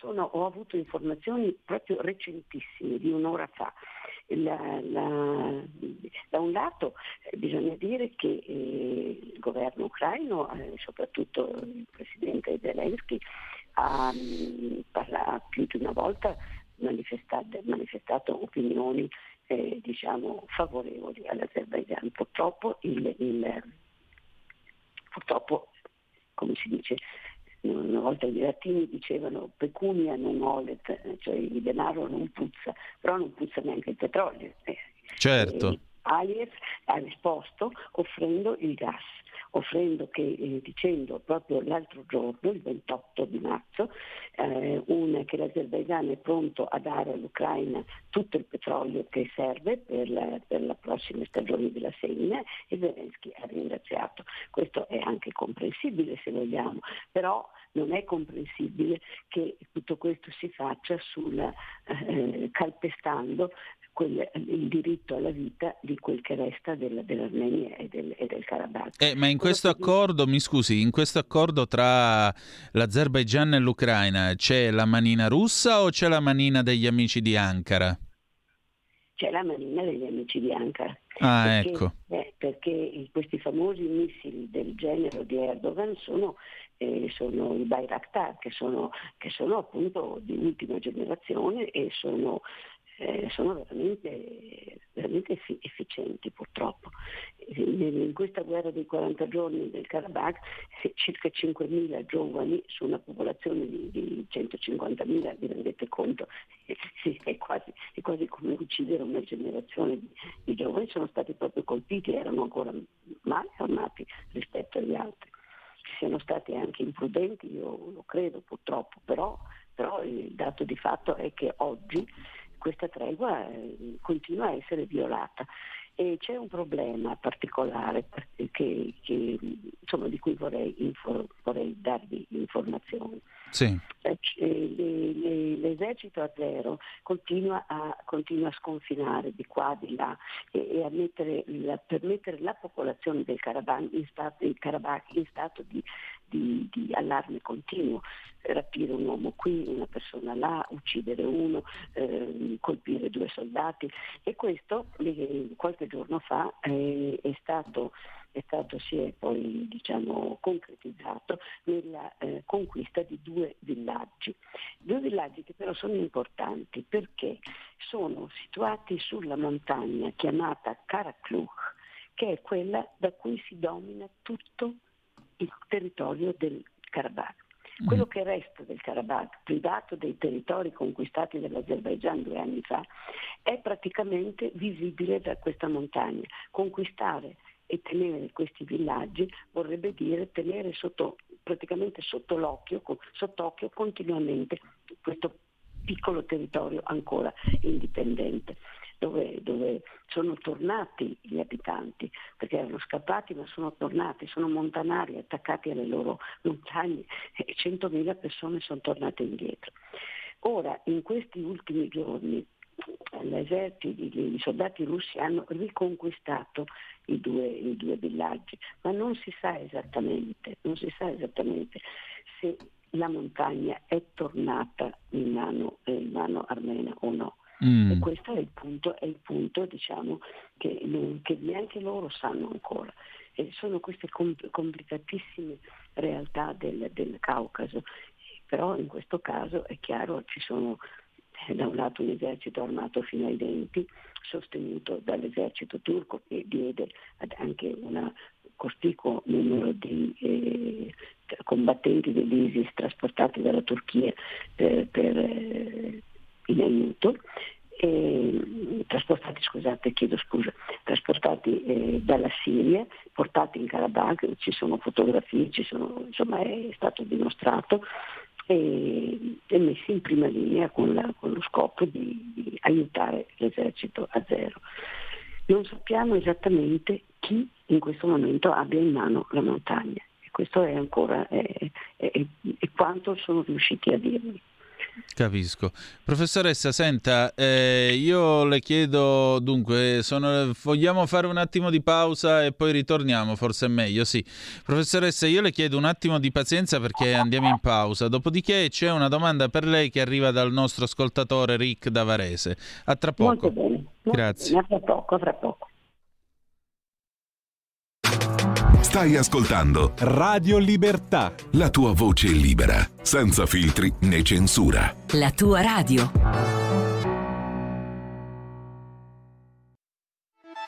Stai ascoltando Radio Libertà. La tua voce libera, senza filtri né censure. La tua radio. E rieccoci, siete di nuovo sulle magiche, magiche, magiche onde di Radio Libertà. Questo è sempre Zoom, il drive time in mezzo ai fatti. Antonino Danna e la eh, docente, nonché scrittrice Antonia Arslan al telefono. Stiamo parlando eh, del Nagorno-Karabakh, di questa crisi che continua mentre tutto il mondo si preoccupa dell'Ucraina. Avete visto quindi che Zelensky tiene il piede in due scarpe perché da un lato combatte contro i russi, dall'altro si fa dare il petrolio dagli azeri che a loro volta volta sono sostenuti dai turchi, i quali a loro volta ancora stanno cercando di mediare tra eh, russi e ucraini per porre fine a questa guerra o arrivare a un cessate il fuoco. Insomma, come vedete, è tutta una situazione concatenata. Ecco, il nostro, il nostro mm, Rick ci chiede, eh, ma Biden non ha nulla da dire su tutto questo? Ecco, professoressa, gli americani in tutto questo? Questo è un altro punto molto, molto dolente. Purtroppo le esternazioni di Biden, che sono, eh, sono viste con terrore dal suo stesso staff, perché eh, perché sono aggressive, violentemente aggressive in un momento in cui sarebbe necessario sangue freddo e alte, opera di alta diplomazia, eh, ci, hanno, ci, hanno, ci hanno stupiti tutti nei giorni scorsi. E quanto alla, alla, alla, realtà del Karabakh, mm, niente più lontano evidentemente dalla, suo, dalla, suo, uh, dalla sua visuale. In questo momento l'interesse degli Stati Uniti purtroppo sembra essere quello di, di alimentare, non di spegnere le fiamme di questa guerra, di questa terribile guerra che poi eh, appunto brucia proprio, proprio vicino ai, ai confini europei. Io aggiungo che purtroppo quindi non c'è da aspettarsi molto, da, d'altra parte l'uomo è, è, è un po' una linea vagante, questo purtroppo si vede sempre più evidente. Sì, Come oltre che un personaggio pittoresco, diciamo così. Sì, appunto, con sempre maggiore evidenza e devo dire che eh, se anche i nostri giornali ne parlassero con più schiettezza verrebbero fuori tanti tanti dettagli sulla personalità di, di, dell'attuale Presidente degli Stati Uniti che non sono esattamente lusinghieri o del vicepresidente attuale che si mette a ridere quando le parlano di guerra. Ho visto anch'io un, un filmato assolutamente agghiacciante, ne hanno parlato appunto di, di cose terribili come accadono nelle guerre e lei si è messa a, ridere con una specie di intrito, mi pare, mi pare appunto un po' un po' pericoloso. E la cosa più pericolosa per noi è però l'assenza di una, di una, di una azione diplomatica seria da parte dell'Europa unita. Io continuo a ripetere anche in un'intervista di, di eh, qualche giorno fa con, con, la stampa che non, non, non, non siamo un corpo di 480 milioni di persone, l'Europa è, e con, con, con, al suo interno capacità, intelligenze, eh, idee, genialità di tutti i tipi e non riusciamo ad esprimere una, una, una uh, diplomazia degna di questo nome, una diplomazia come l'Europa ha sempre espresso. No? Questo, certo. questo è, è, è agghiacciante secondo me, devo dire perché 27 nazioni, ognuno aveva i fatti suoi. Non dico, non dico, la, banale, la, banale, la banale realtà che l'Unione fa la forza, ma in realtà eh, c'è un'Unione Europea e quindi al di là, di, al di là che, che, sia rappresentata da personaggi più o meno pittoreschi appunto o, o capaci, penso che i capi dell'Unione Europea, i capi dei singoli Stati dovrebbero sentire veramente la necessità di esprimere un corpo diplomatico. Sicuramente, guardi, per quanto riguarda Biden, la stampa italiana Posso dire a mio decoro, spero, per qualcuno, a mio disdoro, stamattina io l'ho scritto su Italia Oggi, Biden è un povero incapace, c'è scritto su Italia Oggi, l'ho scritto io, quindi me ne assumo le responsabilità coram populo, ma io lo reputo un povero incapace. Mi spiace, ma non è, non è questo il genere di presidente di cui c'è bisogno, anche perché a chi va dicendo ah che bello che ha parlato, ha alzato la voce, vorrei ricordare che quando si scoprirono i missili a Cuba e Kennedy ricevette Kosygin, che era appunto il ministro degli esteri sovietico, e gli chiese ci sono missili a Cuba? Lui rispose no, vi abbiamo dichiarato che la nostra presenza è soltanto di assistenza puramente difensiva. Kosygin uscì dallo studio ovale, se ne andò e cominciò una riunione privata tra il presidente e il suo staff. E fu allora che in privato, davanti a suo fratello Bob, che poi l'ha scritto nel suo libro, quello 13 Days, i missili di ottobre, lo definì bugiardo bastardo. Ma un conto è che tu lo chiami così in una riunione privata, perché quello è uno sfogo privato e tale resta e un altro è andare a fare queste piazzate che a me ricordano molto la sceneggiata, i film di Mario Merola, ma non mi ricordano, diciamo, la diplomazia né tantomeno l'idea di qualcosa che abbia a che fare con la politica. Non so a lei, professoressa, ma per me non è politica. No, è impressionante, è ah. impressionante perché, perché eh, eh, insomma è purtroppo una, una, tendenza che oggi è sempre più, più, più, che si diffonde, quella di parlare prima si parla e poi si pensa evidentemente. Sì. Non, eh, quando si hanno certe responsabilità, nessuno ti ha pregato, nessuno ti ha imposto di accettarle, ma se le hai accettate devi sapere che sulle spalle hai non solo te stesso, ma il peso di tutti gli uomini e donne che, si, che, si, che sono affidati anche alla tua intelligenza, alla tua capacità. Poi puoi fare degli sbagli, certo, ma mh, mm, questi non sono sbagli, sono a priori, sono schiamazzi a priori. Ecco. Esatto, schiamazzi e Kennedy non era presidente inferiore a Biden nelle sue capacità. Abbiamo un'altra telefonata, c'è Gianni da Genova. Gianni, ciao, ben trovato.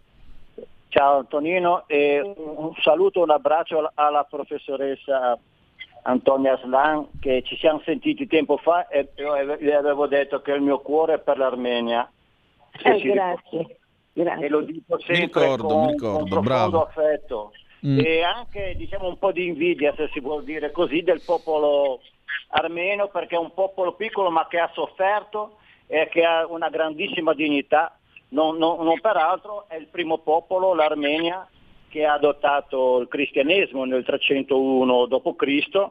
e il grande San Gregorio l'Illuminatore che, che è stato un apostolo importantissimo e volevo dire che purtroppo noi nell'Europa non abbiamo questi sentimenti che sono le radici profonde del, del, del cristianesimo del, e delle radici giudaico-cristiane, anzi l'hanno proprio eliminate scientemente per poter far diventare l'essere umano ricco di avidità e, e, poca, e poca spiritualità, perché le cose che hanno valore nella vita non si possono misurare, non si possono pesare e non si possono manco comprare.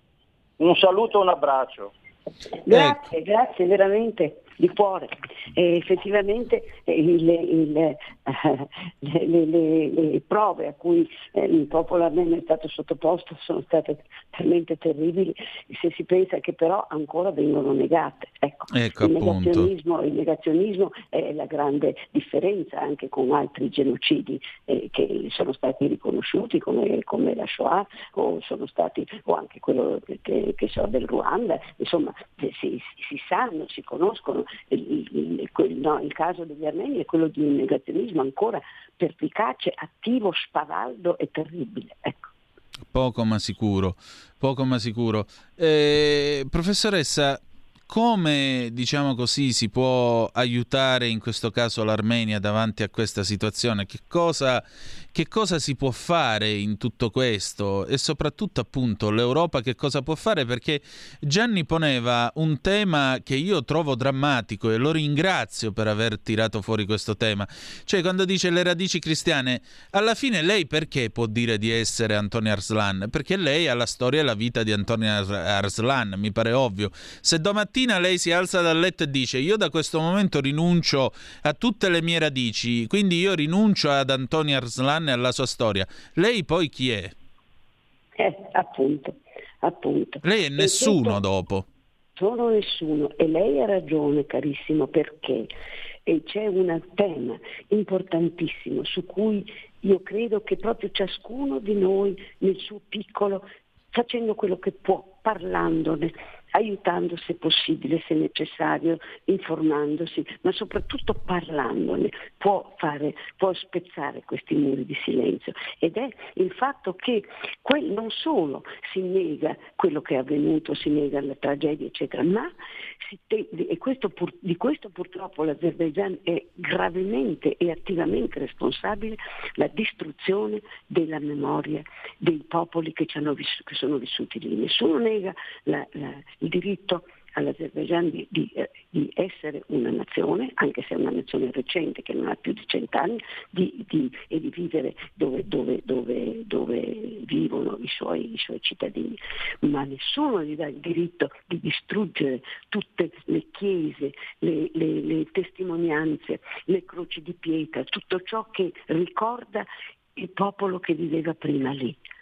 C'è un territorio, il Nakhichevan, che Stalin diede all'Azerbaigian e che è rimasto e che ormai è, è stato completamente dearmenizzato.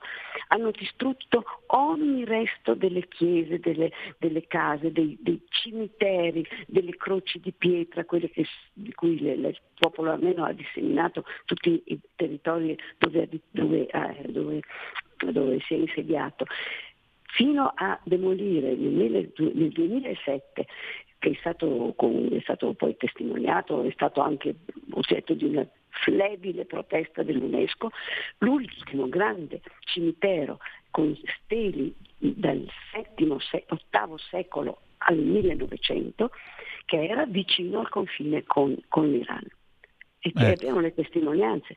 E c'è eh, la, la, professoressa Martina Corniati che sta facendo un ottimo lavoro sull'argomento e il professor Aldo Ferrari di Venezia che sta coordinando un libro proprio su questa, su questa volontà di demolire non solo fisicamente le, le persone, ma anche ogni memoria, ogni ricordo. E quindi proprio quello che diceva lei, no? Sì, sì, eh, per, per, renderli in qualche modo degli, degli esuli perenni. Le, popolazioni armene certo. che vivono in questo territorio del Nakhichevan è, è, è, scappata, è andata via, è stata in parte uccisa, in parte è scappata via, quel territorio non è più armeno. Hanno scavato perfino, è una cosa che mi ha riempito proprio di, in, in, che trovavo incredibile, le, le, le, eh, come si dice, in, una, in, chiese distrutte, siccome dall'alto si vede se c'è una fondamenta di chiese, hanno cavato via anche le fondamenta. Mamma mia. Professoressa, abbiamo un'altra telefonata per lei, è Marco da Mantova. Ciao Marco! Ciao Antonino, un abbraccio anche alla professoressa che sentivo Grazie. ben volentieri alla mattina quando facevi la mattina. Grazie. Io, io purtroppo sono molto scoraggiato eh, perché più passano gli anni e più mi rendo conto che le classi dirigenti sono scollegate dal mondo reale non so spiegare se volutamente o involontariamente, ma più che altro hanno pensato persino di piano piano togliere ai popoli e alle genti quello che i popoli e le genti si erano conquistati negli ultimi 50-70 anni, cioè i diritti umani. Secondo me certe classi dirigenti, quelle ovviamente più potenti, pur di raggiungere il loro obiettivo, penso che ritengano assolutamente eh, possibile, concepibile, desiderabile la distruzione di intere parti del mondo. È una follia pensare una cosa del genere, però purtroppo io penso che in certe parti della dirigenza mondiale, e lo vediamo anche nei confronti di questa guerra, che sia desiderabile anche che scoppi qualcosa di grosso perché devono essere sistemati dei, dei conti in sospeso vecchi magari di 10, 20, 30, 40, 50, 100, 1000 anni. E quindi io penso che purtroppo eh, gli Stati Uniti e l'Europa stiano gestendo la partita però seguendo percorsi diversi. L'Europa cercando di eh, salvare il salvabile, gli Stati Uniti invece magari anche pensando di, di sistemare i conti con Putin, anche raggiungendo, perché no, anche una guerra. Io spero di sbagliarmi perché sono veramente non ho paura, eh, perché non ho paura? Perché tanto quello che succederà succederà comunque, che io ce l'abbia la paura o no. Però penso che a questo punto del mondo, e chiudo, siamo forse arrivati all'ora X o ci stiamo molto vicini. Ciao, grazie. È una visione un po' apocalittica, però certe volte anche a me viene questo dubbio, caro Marco. Professoressa. Eh, viene a tutti questo dubbio perché in qualche modo in qualche modo ci spaventiamo, ci, ci, ci, ci angosciamo per, per l'una o l'altra evento che, o anche un concatenarsi di eventi. Eh, io mi aggrappo sempre all'idea che, che, in, fondo, che in fondo abbiamo avuto, abbiamo avuto dietro, dietro nostre, nostre, il nostro momento attuale tanti anni di pace, siamo proprio disabituati a, questo tipo di cose che è una guerra. E certo. questo, questo, è una, è una, è una diciamo, non un indebolimento, ma è una cosa che ci fa ovviamente è una carica di angoscia che si, che si innesta anche sull'eccesso di angoscia che stata, ci è stata propinata per due anni eh, con, questa, con, questa, epidemia che, che, che ci ha tutti provato. Ecco. Io credo che, io penso, io spero che bisogna continuare a guardare il bicchiere mezzo pieno, aggrapparsi al bicchiere mezzo pieno. Ecco. Sì, anche perché vorrei osservare anche un'altra cosa, questo lo scrivevo stamattina nel mio pezzo, però mi permetto di offrirlo a tutti voi, lo offro anche a lei come riflessione. Mi pare che ultimamente di atomica si parli con estrema facilità e il fatto, e aggiungo anche questo, visto che si è citato Biden e ringrazio Rick Davarese che ha tirato in ballo l'America, il fatto che il presidente di una nazione che ogni 6 di agosto che Dio manda in terra, manda i suoi rappresentanti a Hiroshima, dove ogni volta fanno la faccia compunta e dicono mai più, mai più, mai più, eppure mai come in questi 32 giorni, quanti sono, io ho sentito parlare di arma atomica specialmente non soltanto da parte di Putin che è stato il primo a tirare fuori questo argomento, ma la risposta che è stata data con la dottrina eh, del primo colpo, addirittura ipotizzata da Biden, evocata da Biden. Ecco, ma allora tutti questi decenni di pace, di lotta per il disarmo, trattati, colloqui, eh, mentalità, filosofia della non violenza, a che cosa sono serviti? A che cosa sono serviti? Ha perfettamente ragione, perché, perché si, si, è innestata anche tanta ipocrisia su questo, no? Ah, io, io, sono per la pace a tutti i costi, benissimo, ma eh, le paci si conquistano anzi, si conservano, devono essere conservate. Non, non, non si può parlare, e, e, e parlare di pace così in astratto, come se tu fossi quello che tu rinunci, rinunci davvero tu a qualsiasi violenza. No, nessuno rinuncia totalmente. Esatto. Questo è il fatto. c'è sempre qualche cosa che può farci scattare, perché, perché anche per senso di giustizia, no? Anche per senso di giustizia. Professoressa, senta, mentre lei parlava io sono andata a cercare qualche poesia di Varujan. Ne ho trovata una che vorrei lei ci commentasse, se possibile. Si intitola I fienili perché credo evochi una bella immagine di pace che io vorrei mettere qui, diciamo, a conclusione anche di questa conversazione. La ringrazio molto, come sempre, del suo tempo e della sua disponibilità. Mi permetto quindi di leggerla ai nostri ascoltatori, scusandomi nel caso in cui naturalmente io non sia all'altezza. Ah, è bellissima Infiniti, perché eh, pensiamo, dobbiamo pensare, eh, cari amici, che è stata scritta da un uomo che era stato, che era stato preso prigioniero, che era stato esiliato a Cianchiri e che testimoni sopravvissuti, due testimoni sopravvissuti che sono stati pubblicati di recente perché erano solo in armeno, raccontano che continuava in questo esilio a scrivere poesie e poi è stato ucciso nell'agosto del 1915 e le poesie sono state ritrovate in un, in un magazzino militare, quindi tanto più, eh, tanto più importante la forza di, questo, di questa scrittura. Prego. Allora, se posso, fienile di trifoglio colmo di odori d'incenso, di hashish. Quando apro la tua porta i tori dall'ampia fronte muggiscono infuriati, spezzando il collare di cuoio.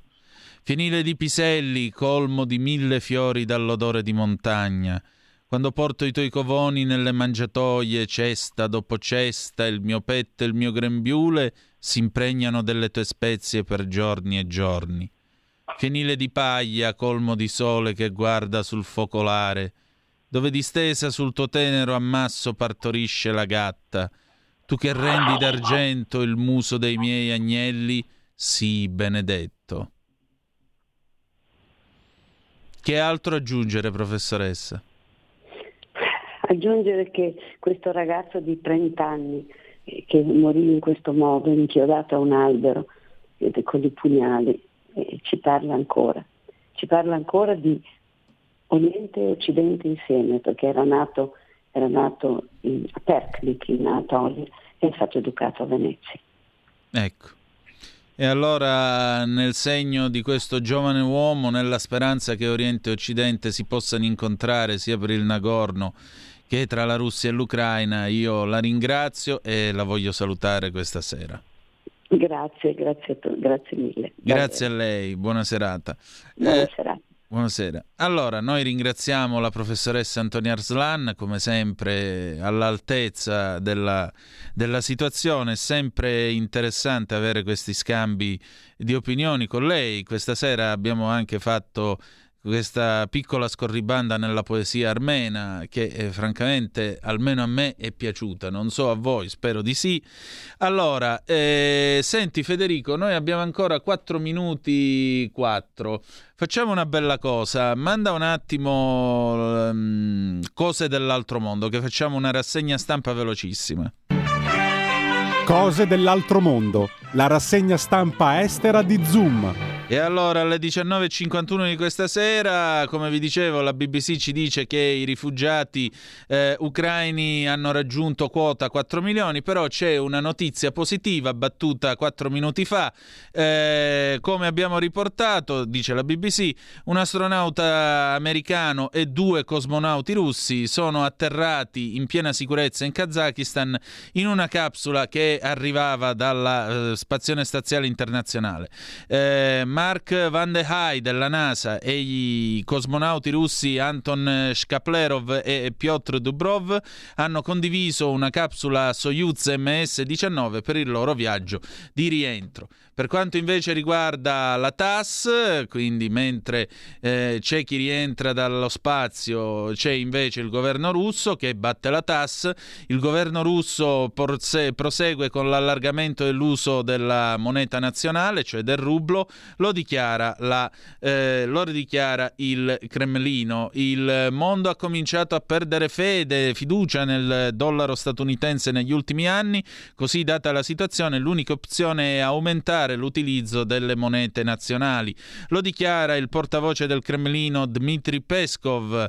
Eh, dato che il prestigio del dollaro in quanto principale moneta di scambio internazionale negli ultimi anni non ha fatto altro che decadere, eh, mentre invece è non solo ai massimi livelli adesso la fiducia in altre eh, monete riconosciute a livello internazionale, l'allargamento delle valute nazionali è dunque l'unica e inevitabile alternativa a questi processi. Il Cremlino ufficiato ha ufficialmente sottolineato che il governo russo sta già lavorando sull'allargamento dell'uso delle divise nazionali eh, per quanto riguarda gli accordi commerciali con gli altri paesi. Quindi, cari miei, o paghiamo il gas coi rubli o ci possiamo andare ad impiccare. Andiamo col paese della sera velocissimi.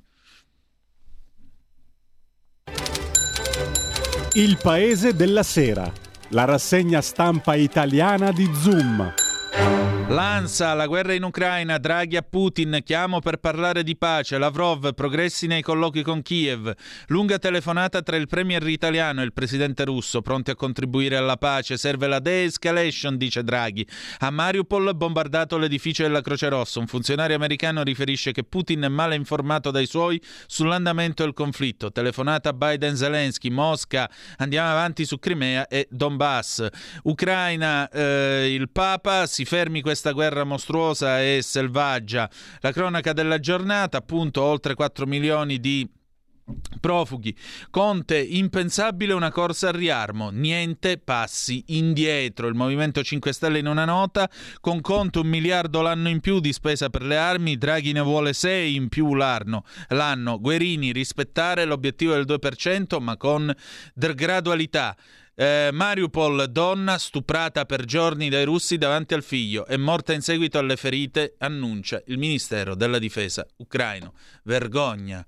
Dopo oltre un mese di guerra, il punto con gli inviati dell'ANSA. Scappa da Mariupol e salva il figlio col proprio corpo, ora è al Dream Hostel di Odessa, prima tappa di chi fugge dai russi. Infine il Covid, 77.621 positivi, 170 morti. Nelle ultime 24 ore sono 481 i pazienti ricoverati nelle terapie intensive, 6 in meno. Eh, Calenda, Raggi Novax e Prorussia, via dall'Expo 2030. La replica dell'ex sindaca di Roma non sono filo Mosca, in Ucraina c'è l'aggressore. La nostra puntata di questa sera è giunta al termine, ci salutiamo, ci diamo appuntamento non domani perché eh, domani non saremo in onda, ma ci diamo appuntamento a venerdì alle ore 18.05 trattabili sulle magiche, magiche, magiche onde di Radio Libertà. La canzone d'amore con cui ci salutiamo è dei Fugees, Killing Me Softly with His Song 1996, roba di altissimo livello livello romantico e, e, e, ha telefonato il mio diabete, ha detto che è venuto il diabete pure a lui. Vabbè, comunque una bella canzone. Dopo di noi l'immane Donato Lo Scalzo, l'uomo che viene dall'America, l'uomo del ponte, l'uomo di Brooklyn. Grazie per essere stati con noi e ricordate che the best is yet to come, il meglio deve ancora venire. Vi ha parlato Antonino Danna. Buonasera e che Dio vi benedica.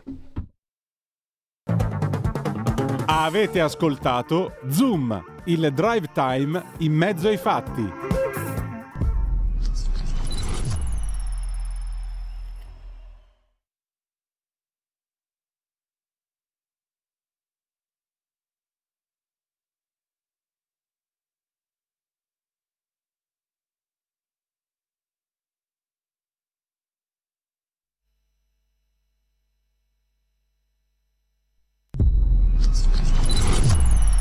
Umberto Eco parla della sua esperienza in RAI negli anni 50.